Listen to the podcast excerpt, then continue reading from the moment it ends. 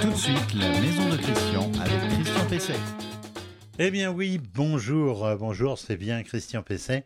Euh, bienvenue donc dans cet épisode euh, de la maison de, Christian, comme toutes les semaines. Je vais donc parler aménagement de la maison, euh, de votre appartement, éventuellement si vous êtes en appartement, hein, c'est pour tous les deux, hein. Rénovation, euh, euh, équipement pour que ben, votre home, comme on dit, soit le plus confortable possible, le plus performant, et donc quelque part aussi le moins onéreux, le plus sobre, comme, comme on dit aujourd'hui. Alors je vous rappelle que vous pouvez retrouver euh, cette émission tous les samedis euh, matin à partir en gros de 8h30. Euh, alors je me fais des fois houspiller quand je dis en gros parce que Adrien euh, qui s'en occupe me dit ben non, c'est vraiment à 8h30 donc à 8h30 et puis aussi sur donc la page Facebook la page Facebook de l'émission et puis aussi sur LinkedIn qui est un réseau plus professionnel et surtout sur les principales euh, plateformes de podcast où vous retrouvez l'audio donc euh, euh, de, de cette émission. Alors, dans l'émission d'aujourd'hui, je vais répondre à la question de Régis qui me demande d'où viennent ces traces noires au-dessus de son appareil de chauffage. Euh, dans le conseil euh, de la semaine, euh, je vais me demander et vous indiquer ce qu'est un produit biosourcé, à quoi correspond donc cette, cette appellation.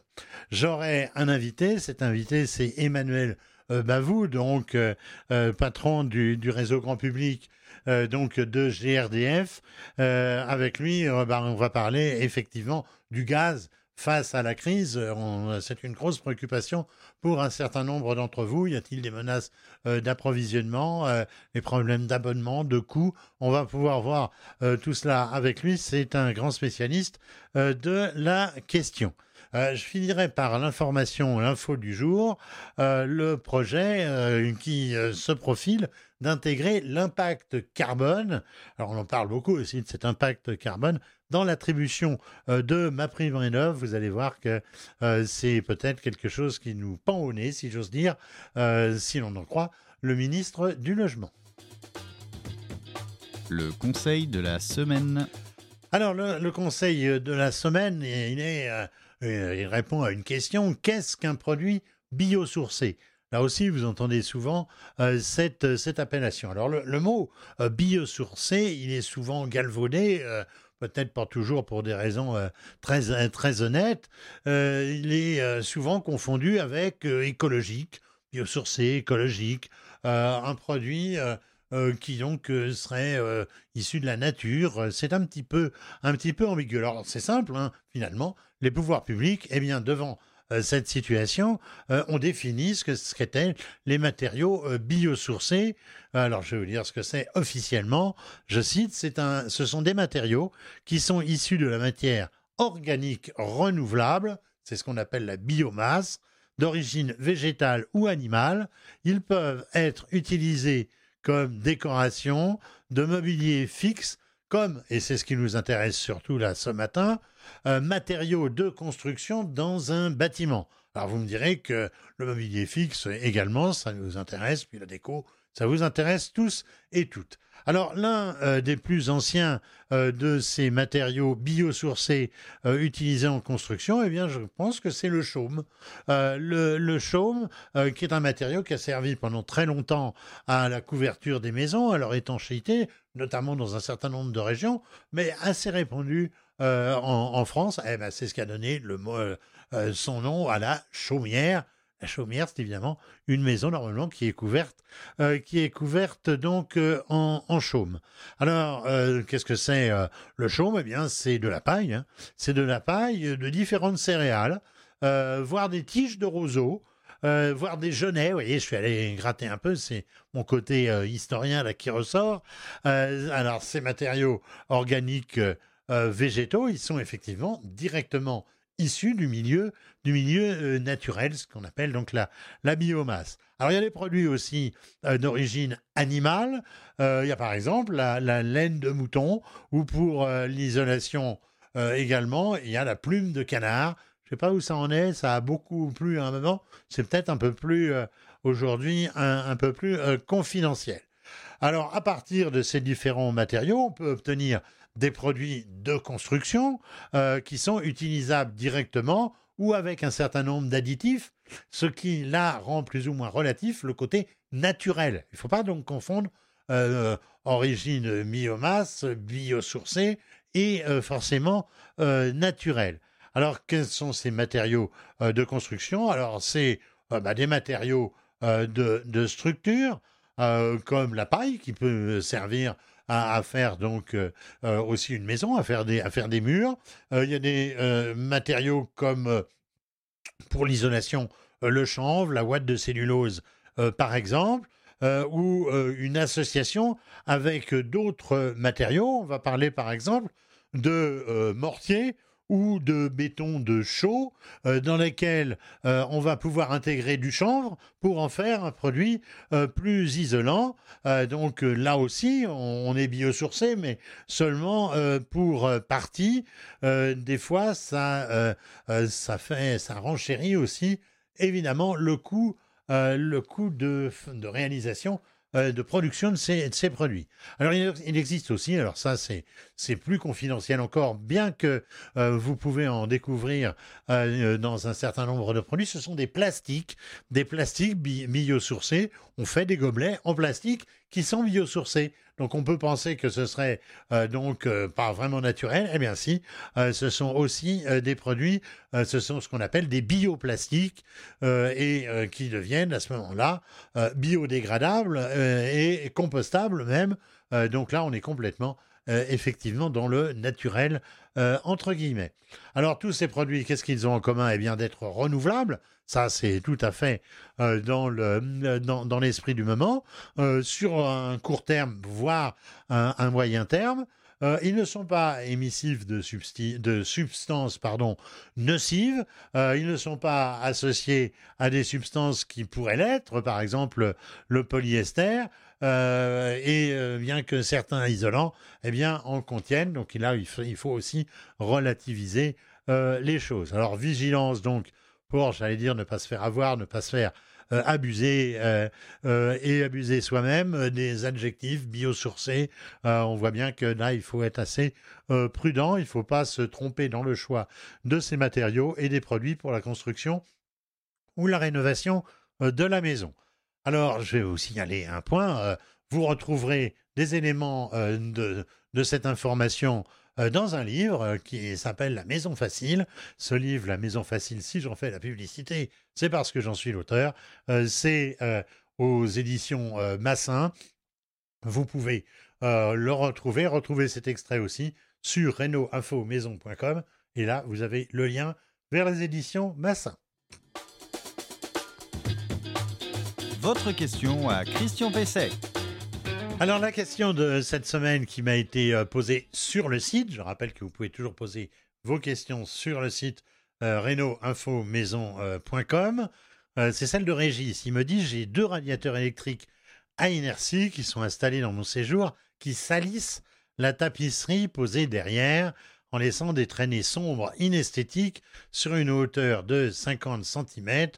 Pour quelle raison et que puis-je faire alors le phénomène, il est euh, malheureusement classique. Euh, il est plus marqué avec des convecteurs et avec un certain nombre de radiateurs de chauffage central, notamment ceux en fonte, qui ont des éléments euh, séparés. Alors, les appareils à inertie, ce sont là des appareils de chauffage électrique, mais qui fonctionnent selon deux principes. C'est à la fois la convection, et à la fois euh, donc le rayonnement, les radiations si, l'on préfère. Euh, il, à, la différence du convecteur, le convecteur, lui, qu'est-ce qu'il fait? Eh bien, l'air froid du sol monte vers, euh, vers le plafond, et là, évidemment, ça fait beaucoup de traces, un peu comme d'ailleurs les radiateurs de chauffage central. ça fait beaucoup de traces parce qu'évidemment, ça véhicule toute la poussière qui monte, qui monte vers, vers le, plafond et qui donc, bah, ces poussières, eh bien, ça fait des traces sur la tapisserie.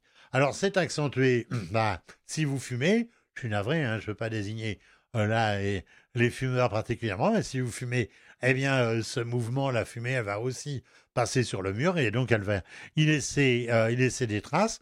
Les bougies d'intérieur, attention aux bougies d'intérieur. Moi, en tant que journaliste, je reçois presque tous les jours des communiqués de presse sur des bougies d'intérieur. Attention, ça véhicule des COV et ça véhicule aussi de la fumée. Euh, la preuve, euh, je l'évoque comme euh, un peu la fumée de cigarette. Et puis la pollution, en général, si vous êtes dans un lieu très pollué, eh bien, ça va aussi mettre bah, évidemment des traces sur les murs qui vont dans les endroits où l'air va être véhiculé. Pareil, si vous avez une, une cheminée, notamment une cheminée à, foyer ouvert ou, ou un poêle à bois, euh, c'est un peu moins sensible avec les inserts, mais euh, malgré tout, bah, il y a forcément de la fumée un peu qui passe. Et donc, cette fumée, elle se concentre dans ce mouvement ascensionnel euh, derrière, derrière les, radiateurs. Alors, ça peut aussi être le fruit, être le résultat de radiateurs qui sont, on va dire, qui sont sous-dimensionnés.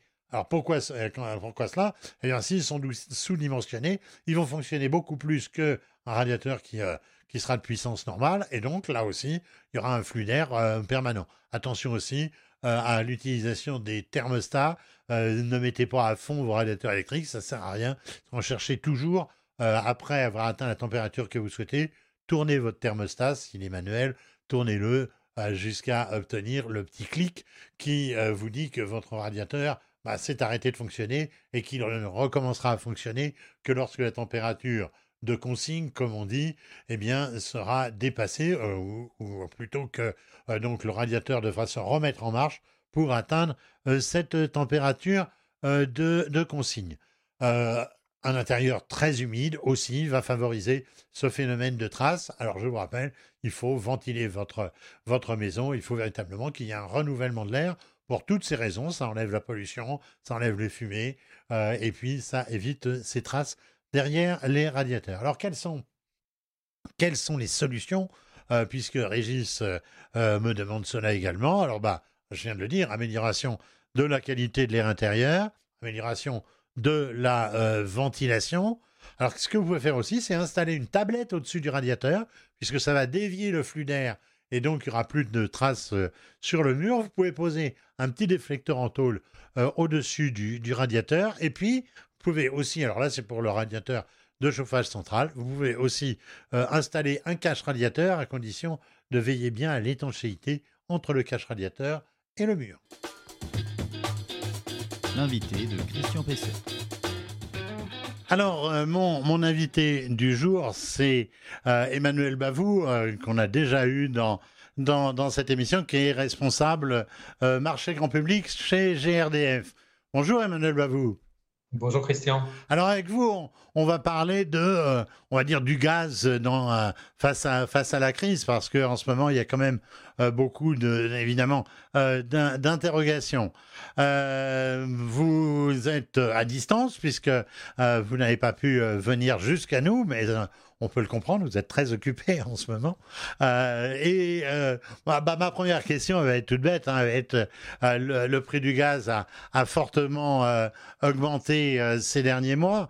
on dit que les particuliers sont, sont protégés par un bouclier, un bouclier tarifaire et par des offres aussi à, à prix fixe. Vous pouvez nous dire euh, ce que c'est exactement que ce fameux bouclier? Autrement dit, combien on devrait euh, payer le gaz s'il n'y avait pas ce bouclier? Et euh, concrètement, qu'est-ce que c'est? Ah oui, en, effet, on connaît donc depuis à peu près fin 2020 une envolée des, prix de l'ensemble des énergies.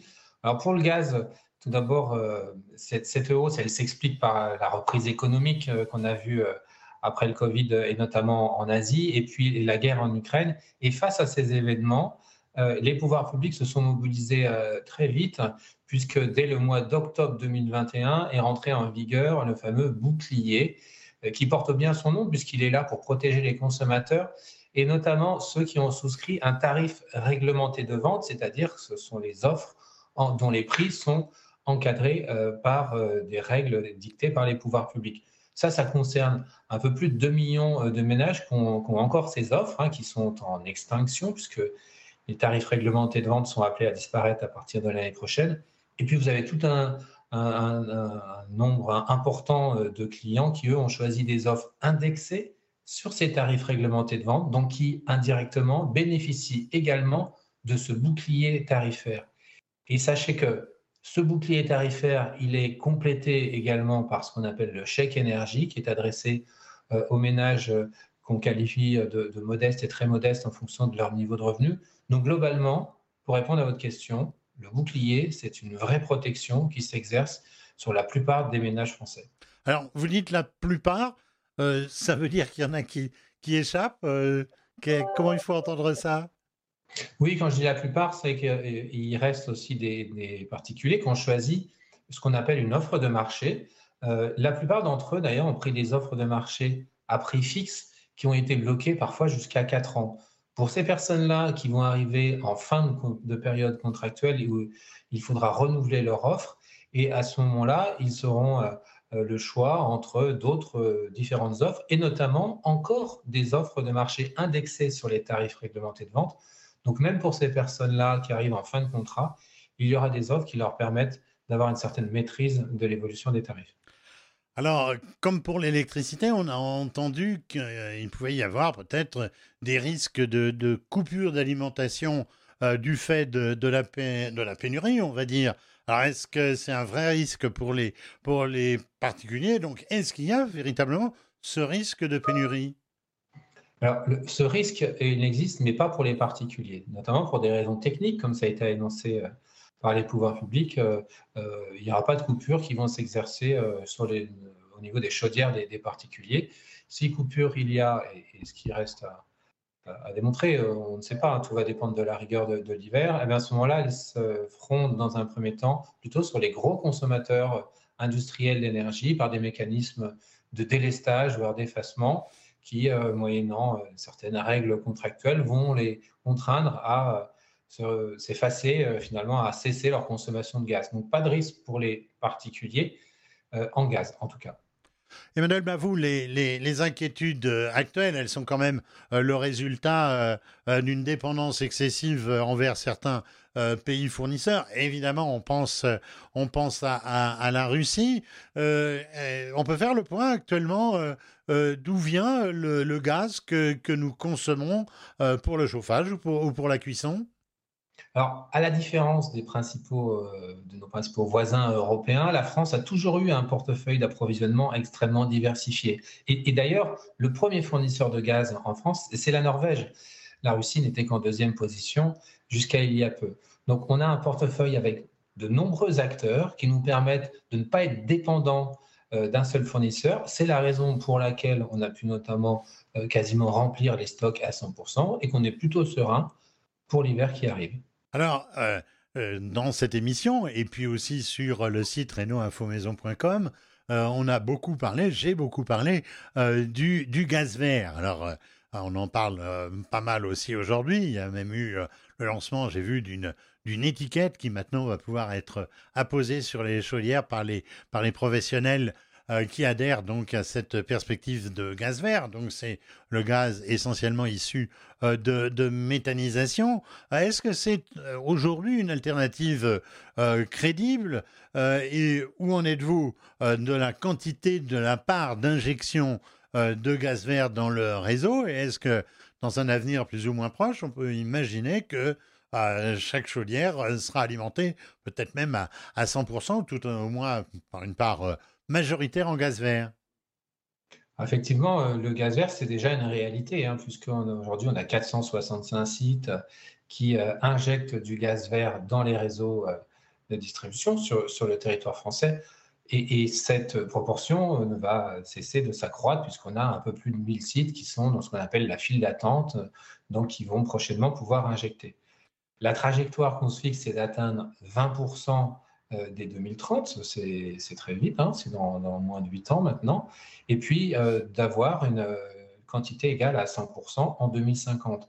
Alors, cette ressource naturelle qui permet de, faire ce gaz vert, hein, issu notamment des, des, déchets agricoles, ménagers, des effluents d'élevage, elle existe sur le territoire français et elle permet justement d'atteindre ce 100% de consommation à l'horizon 2050. Donc, la pente est prise et progressivement, le gaz qui va alimenter les chaudières des particuliers sera de plus en plus vert sans avoir à changer leur équipement pour s'adapter à ce nouveau gaz.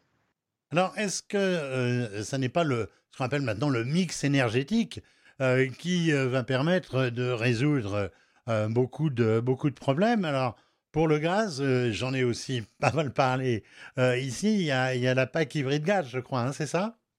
Oui, c'est ça. La, PAC hybride gaz, c'est un peu le, meilleur de, deux sources d'énergie très complémentaires que sont le gaz et l'électricité.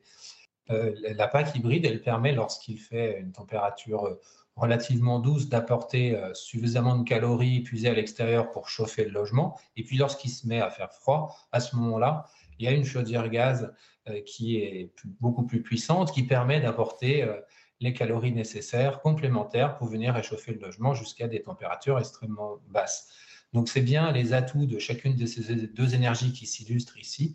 Et c'est ça le mix énergétique c'est prendre le meilleur des différentes énergies. Alors, euh, euh, j'ai vu qu'il y avait la rentrée euh, du chauffage et je crois que le gaz y prend une part, une part importante. Vous pouvez nous en parler, nous dire ce que c'est et s'il y a effectivement des bonnes affaires à faire?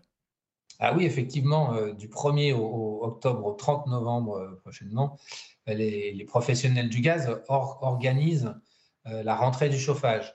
C'est une opération organisée par toute la filière, hein, les professionnels du gaz, différents euh, fabricants de, matériel, GRDF est également euh, partenaire.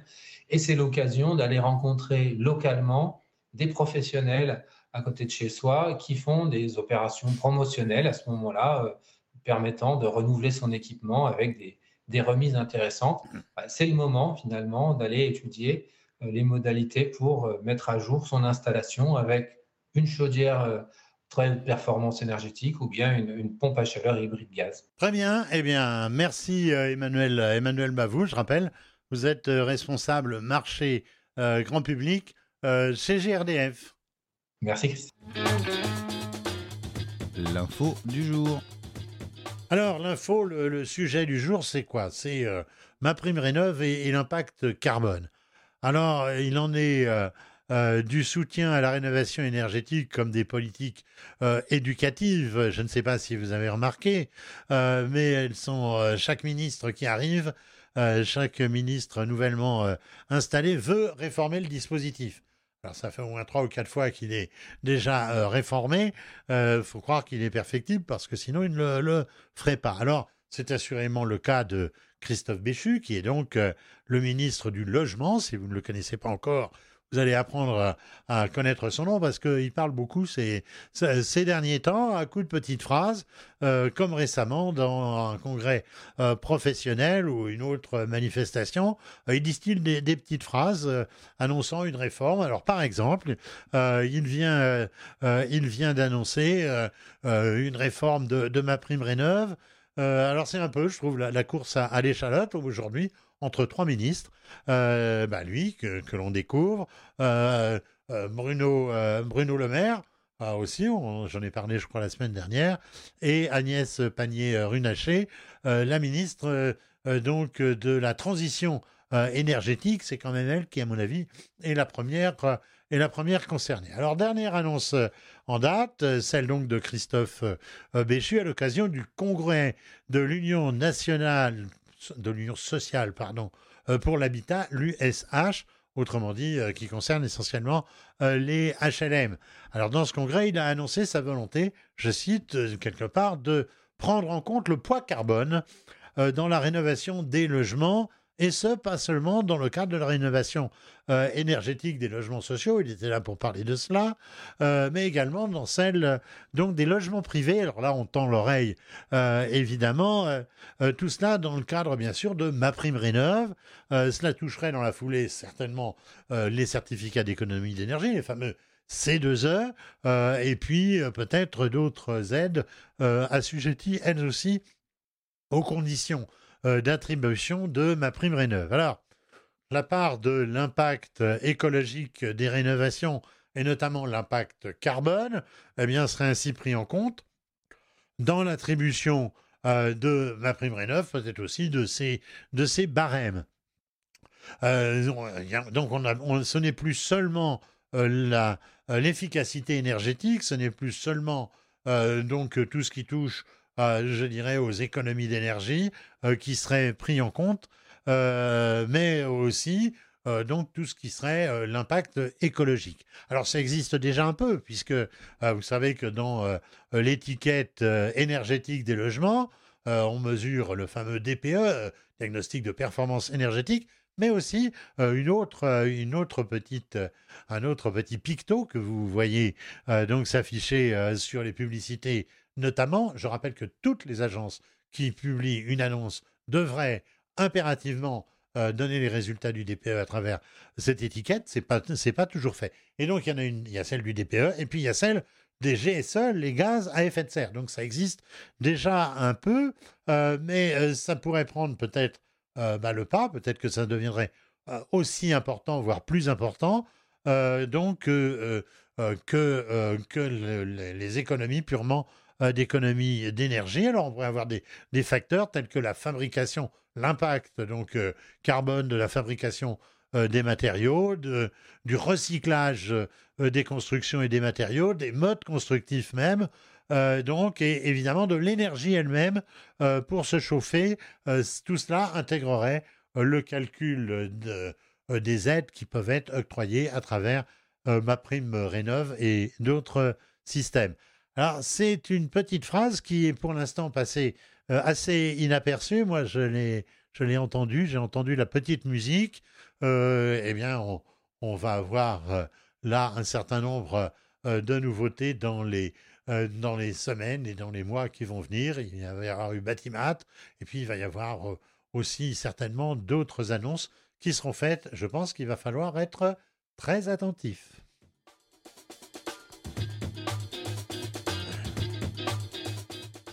Et ben voilà, euh, cet épisode de, de la Maison de Christian touche, touche à sa fin. Vous en aurez un, nouveau la, la semaine prochaine. Vous aurez un nouveau la semaine prochaine, la semaine prochaine qui sera un numéro spécial, spécial Batimat. Vous verrez, ça sera euh, extrêmement intéressant. Beaucoup, beaucoup d'interviews. On sortira un petit peu euh, du format habituel euh, de l'émission, mais je suis sûr que ça va beaucoup vous intéresser. Alors merci à Max à la technique derrière la vitre devant moi. merci à, Adrien pour la, préparation de cette émission et pour la préparation de la, la suivante qui demande là beaucoup de soins et, beaucoup d'attention dans les prises de rendez-vous, dans, dans les pérégrinations auxquelles on va euh, être soumis euh, sur, euh, sur le mondial du, du bâtiment. je vous rappelle que vous pouvez retrouver évidemment cette émission le samedi matin à partir de, de 8h, 8h30 sur la page Facebook Renault Info Maison, sur le site renault-info-maison.com, sur les principales plateformes euh, de podcast sur LinkedIn euh, et sur notre page euh, Facebook, évidemment. En attendant, eh bien, soignez bien votre maison, faites ce que vous savez faire vous-même et n'hésitez pas donc à faire appel aux professionnels pour tout ce qui dépasse vos compétences. C'est souvent plus sage et pas forcément plus onéreux.